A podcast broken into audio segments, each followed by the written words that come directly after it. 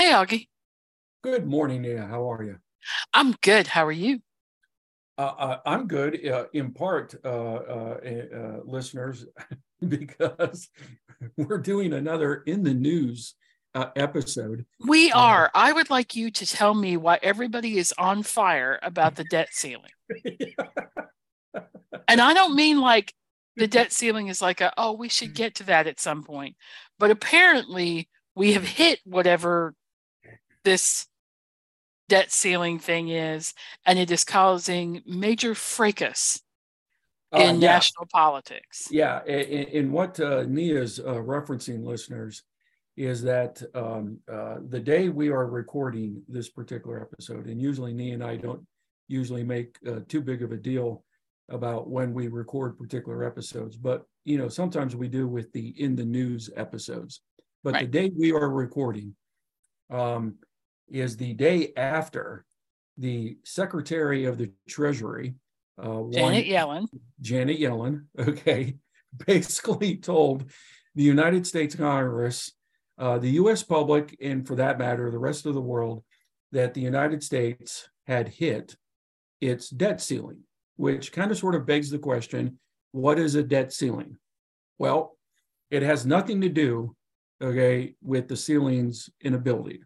It has everything to do with the federal government's ability to continue to borrow money. So technically, the debt ceiling is this it is a legal restriction on how much money the federal government can borrow to pay its bills. Seems to be pretty straightforward, right? Okay, so first of all, we should start with the notion that there is never, and I mean never, a time when the federal government is not in debt. yeah, yeah, yeah. I mean, right?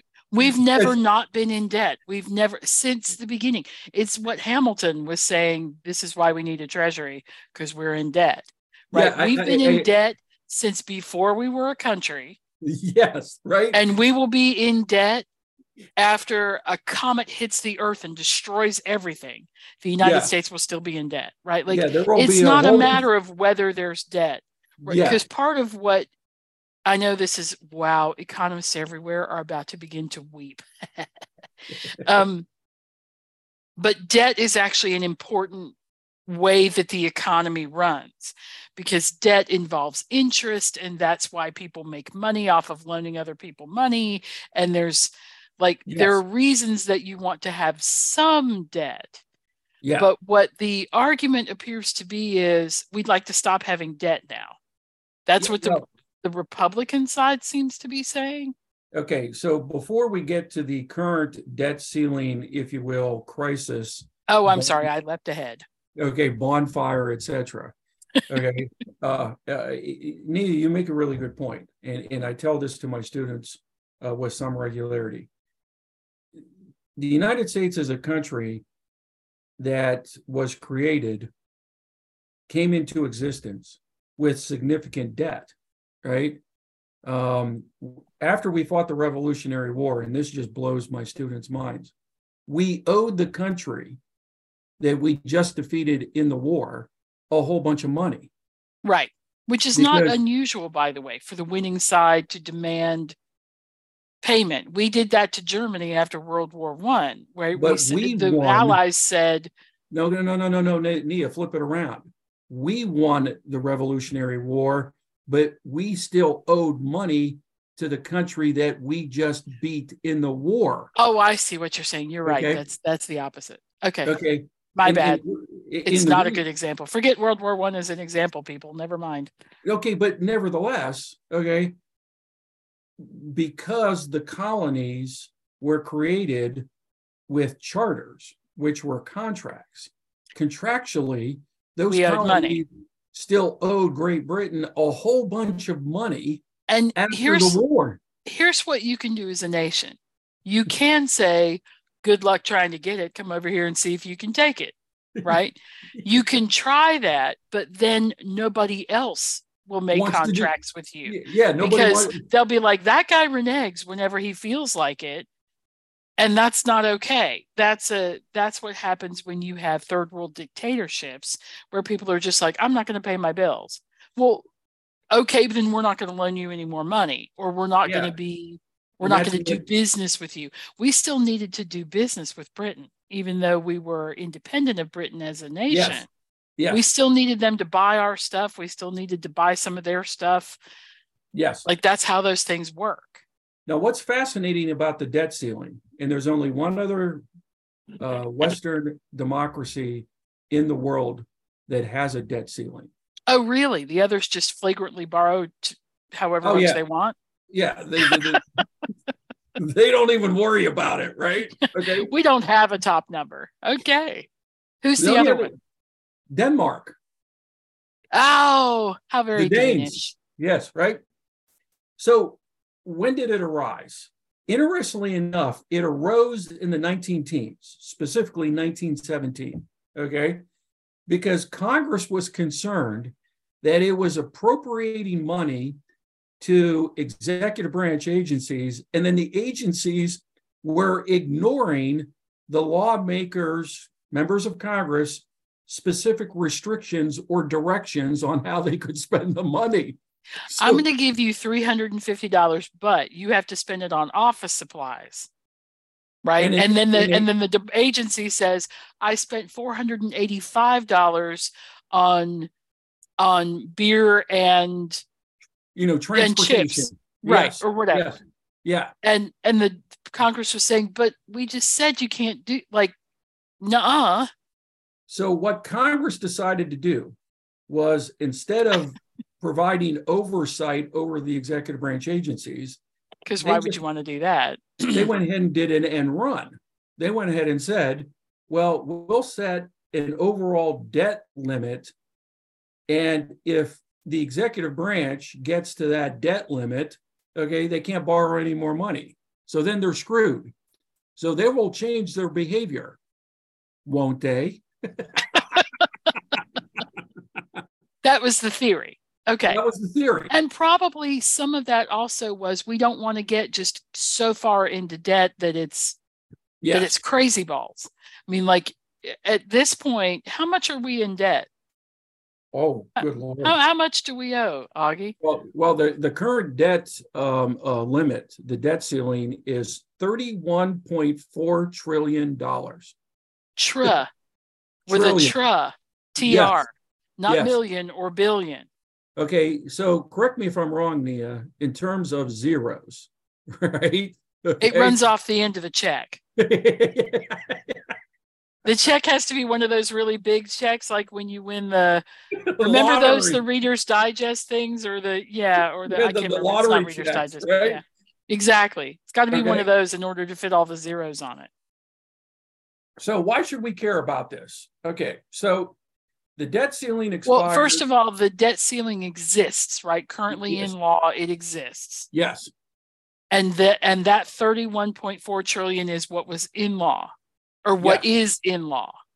Yeah, and according to uh, Secretary Treasurer uh, uh, Treasury Secretary Janet Yellen, we hit that limit on Thursday, January 19th.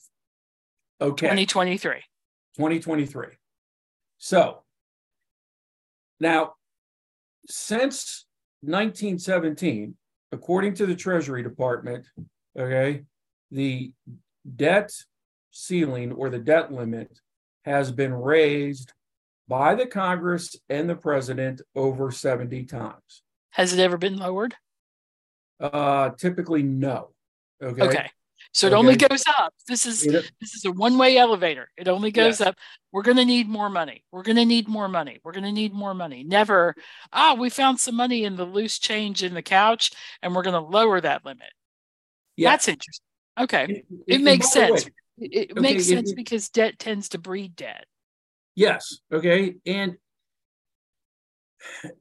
and, and Congress has basically two choices in regards to raising the debt limit or the debt ceiling. Either they can raise it a certain amount or they can raise it for a certain period of time, right? So, okay.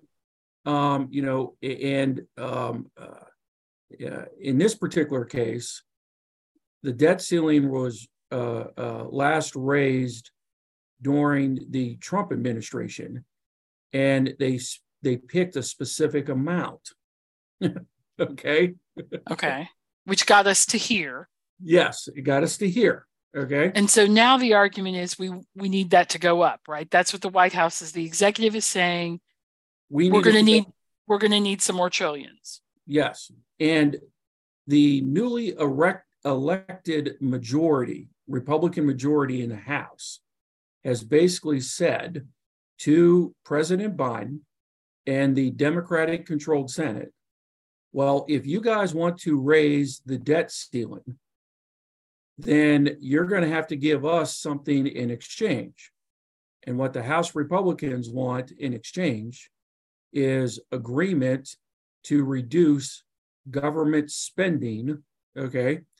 Um, and they haven't specified where yet. All right. Um, but they want spending reductions. And the Democrats, President Biden and the Democrats in the Senate have said that's a non starter. We're not going to negotiate. That okay? seems like a tough stance to take. Well, particularly because it then begs the question what happens if the debt ceiling's not raised? Now, That's what I was going to ask you next. Okay, so if there's a stalemate, which I apparently we are currently under a stalemate, what is Janet Yellen doing? Sorry, folks, this is the day after. You're you're going to hear this a few days late, but this is the day after we hit the debt ceiling. Today, yeah. when she goes to the office, what is she going to do about? Okay, well, you can't spend any more money. Okay, so according to Treasury Secretary Yellen, um, the Treasury Department can take quote unquote extraordinary measures to delay the impact of not raising the debt ceiling. Now, what this typically means is the Treasury Department can decide to not make payments that won't don't have to occur for months, right? So, for instance, if the federal government has to make contributions to federal government retirement plans, they can hold off on doing so until later in the year because many of those payments are for federal government workers who are going to retire you know next year or in five years or 10 years right ah. So that they're money, future payments, so they can yeah, hold on that and yeah, they, they, theoretically they, make it up. Yeah, they can theoretically go ahead and make it up, right? But that's a dangerous game to play because that is a dangerous game because if all of a sudden a whole bunch of federal government workers decide to retire, then okay, okay, then suddenly those payments aren't 10 years down the road, they're 10 weeks down the road. And yes, right. Okay. Um, and or the federal government can hold off on going forward with like future contracts. Okay. Oh, with, we were going to build this building on this base and we had contracted this construction company to do that. We're going to put that off for six months. See, and everybody who was going to work in that building still has to stay in their trailers or whatever because we're not going to build that building yet. Yes. So they can put off things like capital improvements and stuff like that. That's right. Okay. Okay. But there's um, only so long you could do that, I imagine. Yes. And according to Yellen, okay, these extraordinary measures will give Congress and the president until some point in the month of June. some unknown date and time, at which point uh, it's all done. At that point, then the federal government will have to institute shutdown protocols and plans. Because at that point, the federal government won't have enough money to actually like pay its current employees or to go ahead and send out social security checks, okay, et cetera, et cetera. So she's giving a warning about six months in advance, roughly about five five months, months five months in advance, yeah, saying, five, "Okay, yeah. you guys need to figure this out." Yes. Or there will be catastrophic effects because we know when governments shut down, it costs money. It costs a lot of money. Yes. Okay? You still have to pay those people their lapsed salary because you don't want them to quit and go work somewhere else. And also, there's some stuff in the federal government you can't shut down. For instance, yes. the National Zoo. The National Zoo closes to visitors when there's a shutdown, but you still have to feed the animals because it turns out you can't just wait six weeks to feed an animal, right? You have to be humane and feed the animals as you go, or and you have to catastrophic continue, things happen. You have to continue to employ and pay uh, members of the military for national right. national defense purposes. Need to have to have uh, have um, uh, border patrol agents. Okay, um, you need to right. have um, all of your law enforcement military stuff still has to work, and some of your basic like IT functions still have to work because people need to be able to put in forms to the government and all that stuff, even there's nobody to look at anyway. So yeah. shutdowns are a bad thing and we should try to avoid them when we can. Okay, but it's not just bad for the government. And this is where then economists weigh in. Because if the federal government stops spending money, it will have a huge ripple effect, negative ripple effect. It's like a tsunami, right? That happens after there's like an earthquake in the middle of the Pacific Ocean, right? Right. The, earth, the earthquake in, in the middle of the Pacific is bad Ocean enough. Is bad enough. but it's the resulting tsunami that occurs that, that murders can, people. Yes, because what most economists are predicting is that if the government then you know shuts down at some point, say for instance, NIA in June, right? All those government workers, okay, who will eventually get paid won't be getting paid then, which means they'll stop their economic activity. Right. right?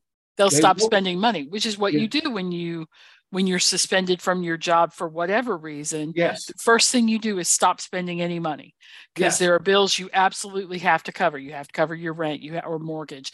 You have to cover your food. You have to cover your power. So you stop spending any discretionary anything. Yes. That's so, the first thing that you do. In the American economy, okay, domestically is predicated on Americans spending trillions of dollars on discretionary spending. Okay. Right. From Amazon purchases to going out to bars and restaurants. I was going to say, President Biden is going to call you personally and say, I'm going to need you to buy a cup of coffee today. Yes. Don't be making that at home, Audrey. I need you to go to Wawa, okay, and every buy three cups there.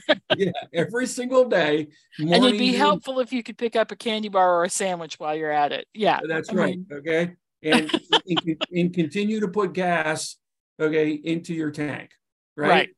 Okay, because we need you guys to do this, right?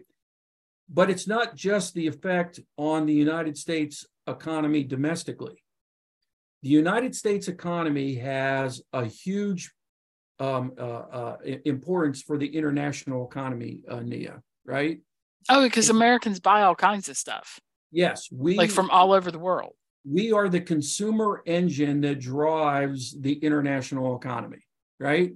Right. So if if the Americans stop stop buying money, stuff, okay, then European markets, Asian markets, to a certain extent, African markets are all going to be like, whoa, okay. Again, think about a tsunami, right? Right.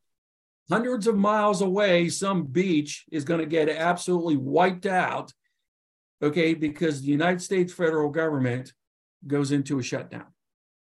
Right. Okay. And debt ceilings for the longest time that wasn't a thing right? They just raised the debt ceiling and moved on and yes everybody grumbled about it. Everybody's like oh, oh, oh spending too much. it's basically been Nia like over the last 30 years where you know the republican party has used the raising of the debt ceiling as a negotiating ploy to get a handle on federal government spending. Right because in their fundamentals Yes. The two parties yes. are are really the one line that can be drawn between them, I think, relatively clearly, is that Republicans generally believe in small government, hands-off government, um, right? The least money spent by the government, the better. We want there to be this sort of fiscal conservativeness about us. And Democrats, moderate Democrats, want bigger government. They want the government to take care of social issues that can be handled through finances. You know, let's social security, for instance, or other things like that. So those two things come into opposition when you have one side that doesn't want to spend money and the other side that does want to spend money and believes, and they both believe that that's the answer to fixing Americans' lives right? The, yes. the, government needs to get out of your way and give you more of your money so that you can do whatever you want, lower taxes, blah, blah, blah. The government needs to help people who can't help themselves or who people who are struggling. What are we going to do? Just let them lay down in the street? No, of course not. So that that's where the argument comes in. But apparently now it's gotten a little sharper, right? Like there's more yeah, name calling, there's more because in the past, Nia, it at least initially,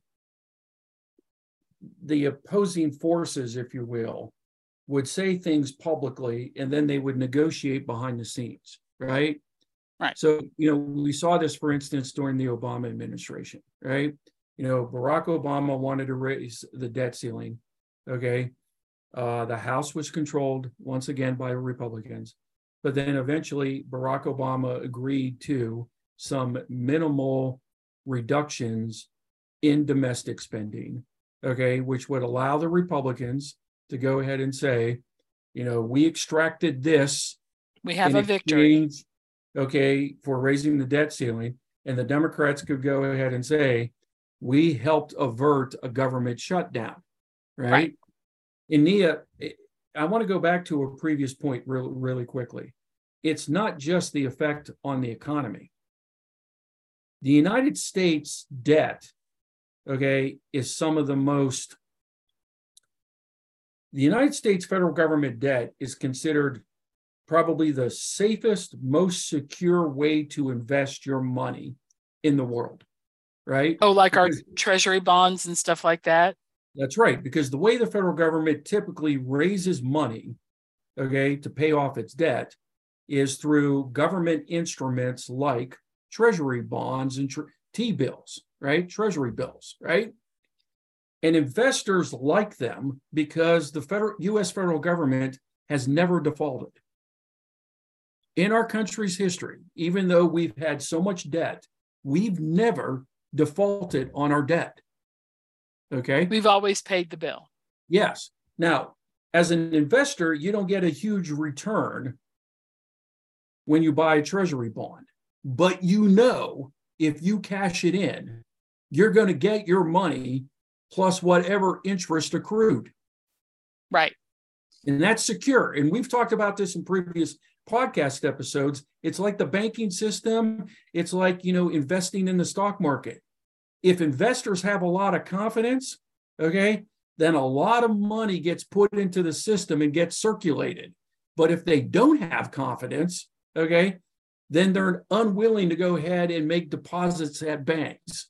They're unwilling to go ahead and invest money in a new company with a new way, you know, a new widget, right?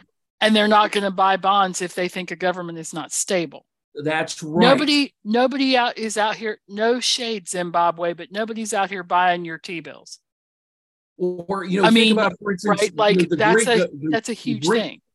Think about the Greek government their government right. bonds, okay, after the Great Recession of 2000, 2007 to 2009, Nia, were considered junk bonds. The only investors who would buy Greek government bonds wanted to write off the invest, investments as losses on their taxes, right? Because right. they had no value, right? They had no value, right? Although, so, if you waited, well, yeah. I mean, they have value now, but yeah.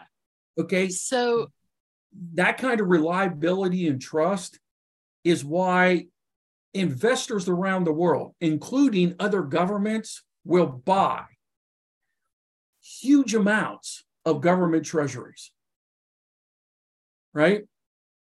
Because they know it is the safest investment. Okay.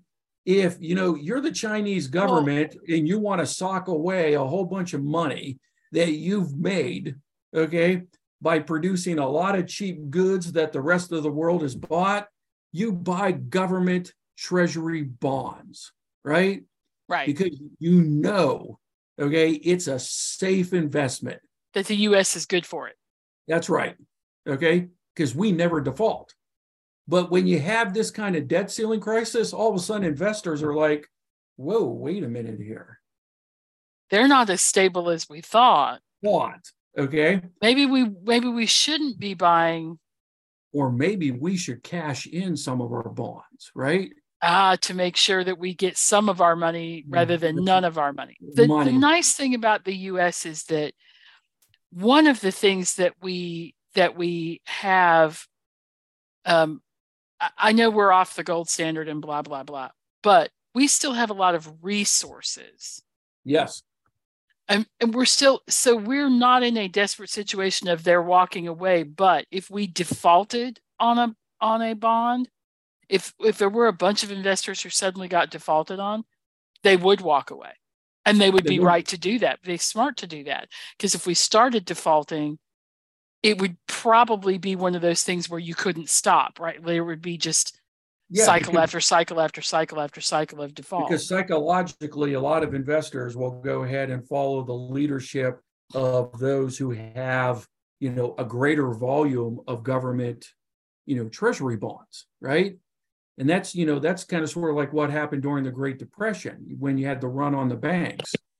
When you hear one bank, okay, could not repay its depositors. You That's run to your bank. Okay, right. but then when it's like two or three banks, then all of a sudden you're like, hey, I need to get there, right? Right.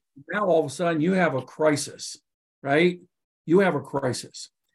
And in, in listeners, me and I, uh, one of our favorite television shows of all time is The West Wing in the West Wing had an episode, and I actually looked this up. Uh, this was in 2005, right?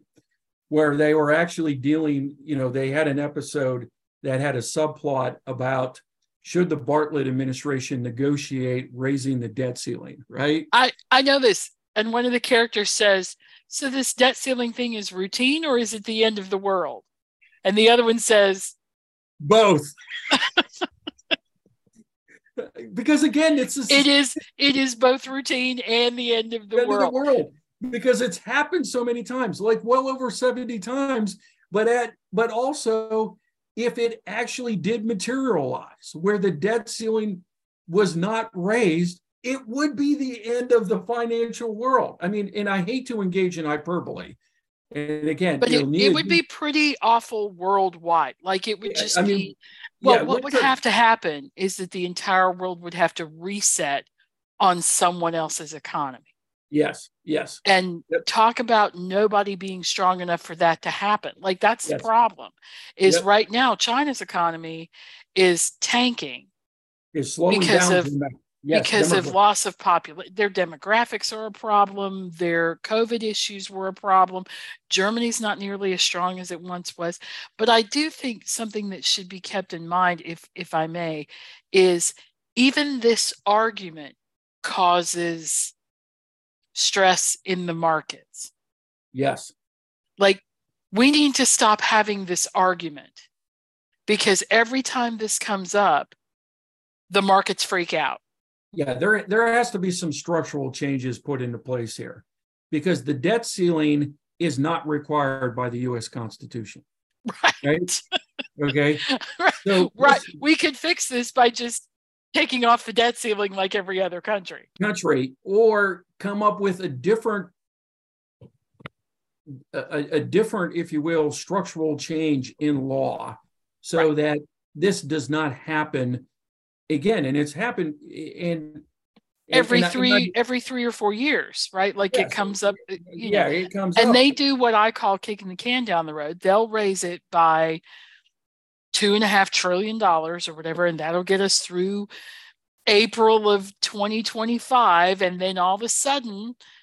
It won't be Janet Yellen because by then she will have quit and gone into retirement, but it'll be somebody else that will say, All yeah, right, she, we're getting close to the debt ceiling. What do you guys want to do?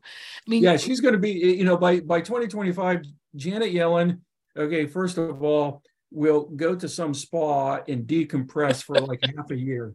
And then which she should. and then she'll go ahead and take, you know, uh, sometime some part-time teaching gig at some prestigious university where she can basically just go ahead and say, you know, you guys think you got it rough. Okay. I worked in Let me Biden. tell you. Let me okay. tell you what being Treasury Secretary is like. Can it, I? It, and before that, I was chair of the Federal Reserve. Okay. I mean, give me a break. Okay. Right. I eat Tums what? at all meals just in case. Yes. Um, right.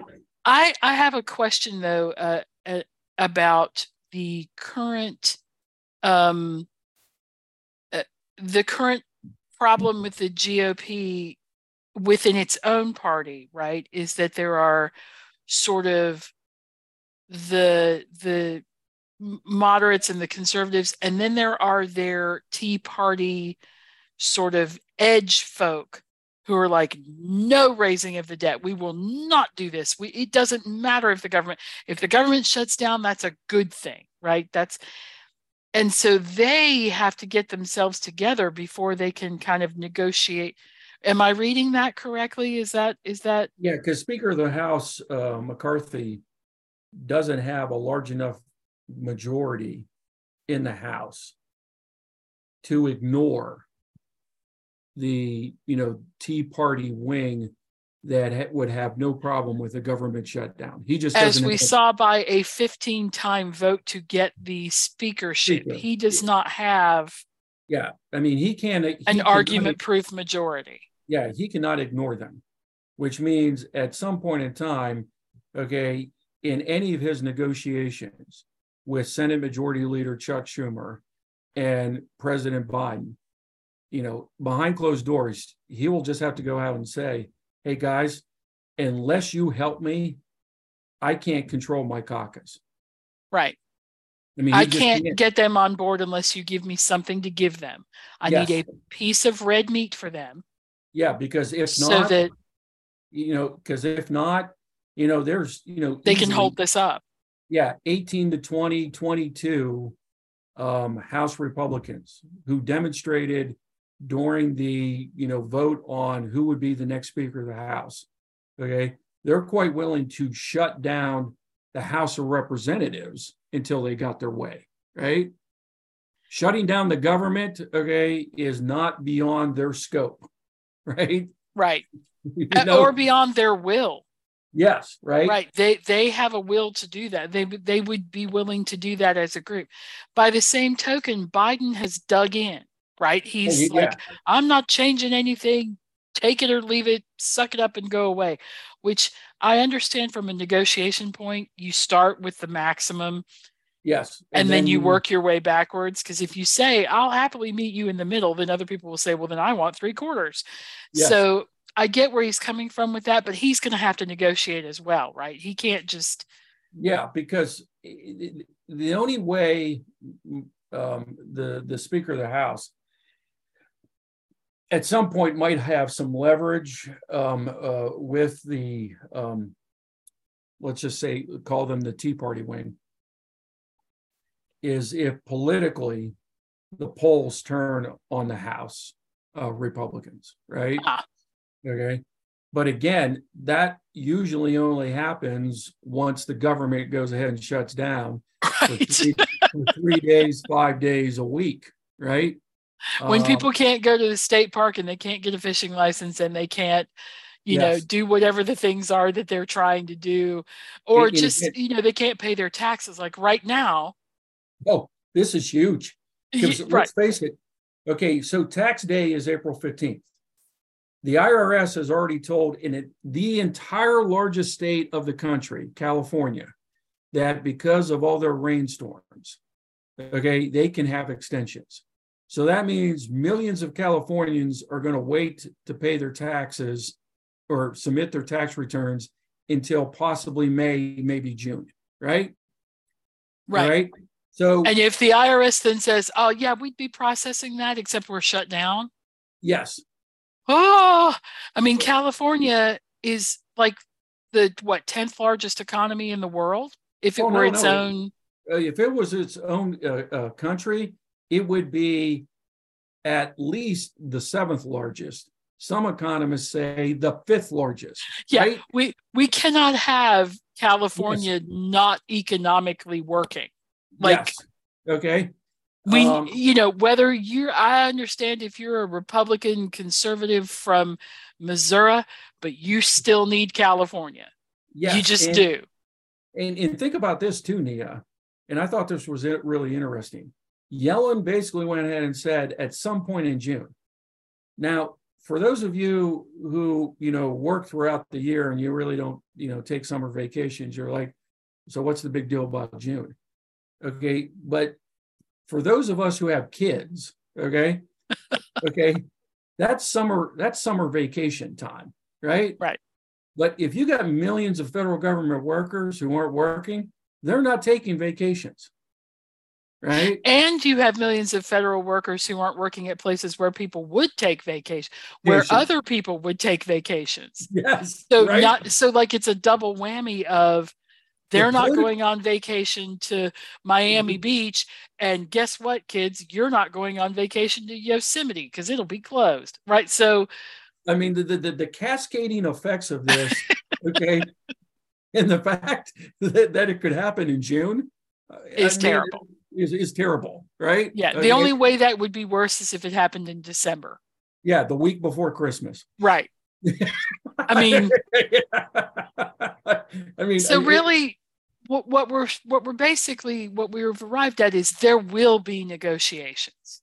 Yeah, there has to be. Um, it's just that it's going to be a matter of who gives what and how much in order to yeah and to and, get and, this ceiling like they're not going to be able to walk away these people who say we're not going to raise the debt ceiling yes you are yeah yes you are because we have to and, and for the democrats who are like you know we're not going to go ahead and negotiate of spending cuts um, yes, I'm are. sorry. Okay, um, because if you don't throw the speaker some sort, right. some sort of bone, right? He's not going to be able to rein in his caucus, right? I mean, he just can't. And pushing him against a wall two weeks after he becomes speaker oh. is only going to make your working relationship with him even more impossible than it already is. Like that's not helpful to anybody. So what Augie and I are pleading for yes. is civil discourse. We come yes. back to this on a regular basis. If y'all would just sit down and negotiate honestly, right? Here's what I can give, here's what I can't give. Because if, if I give this thing, then 20 of my members won't sign off and we won't get anywhere yeah, I mean, and, and, then and, you're just going to have to do it. And, and even the Democrats in the Senate and President Biden understand that if the Democrats want to retain control of the Senate in 2024 and have any hope of regaining control of the House, he can't put moderate Democrats out on an island, okay, in regards to you know, government spending because many of those moderate Democrats, okay, actually do believe that some government spending can be reduced. Right. Okay. But if you put right. them out on an island and force them to go ahead and run on a negotiation that led to a government shutdown that drove the US economy into a recession, okay, that's a non starter. Right? right. So on both, and, yes and the government uh, right now the economies of the world are precarious enough yes we should yes. probably not add more precarity to that situation right? Right now it's balanced on literally a knife's edge the governments of the world. Yeah because you know, coming because, out of covid has been horrible for everybody. And financially it's just a nightmare. Let's not make this more nightmarish by saying oh and by the way the largest economy in the world just defaulted. And, and, moreover, Nia, you went ahead and mentioned something a few moments ago, and we can close on this. But I don't know uh, how many listeners took note of the report um, late last week, early this week, uh, where the uh, Chinese um, uh, death rate last year was higher than its birth rate. Okay. Right. So much of the world's production of cheap, affordable goods, okay, is predicated on China having, okay, a large um, working uh, population. Working population, right?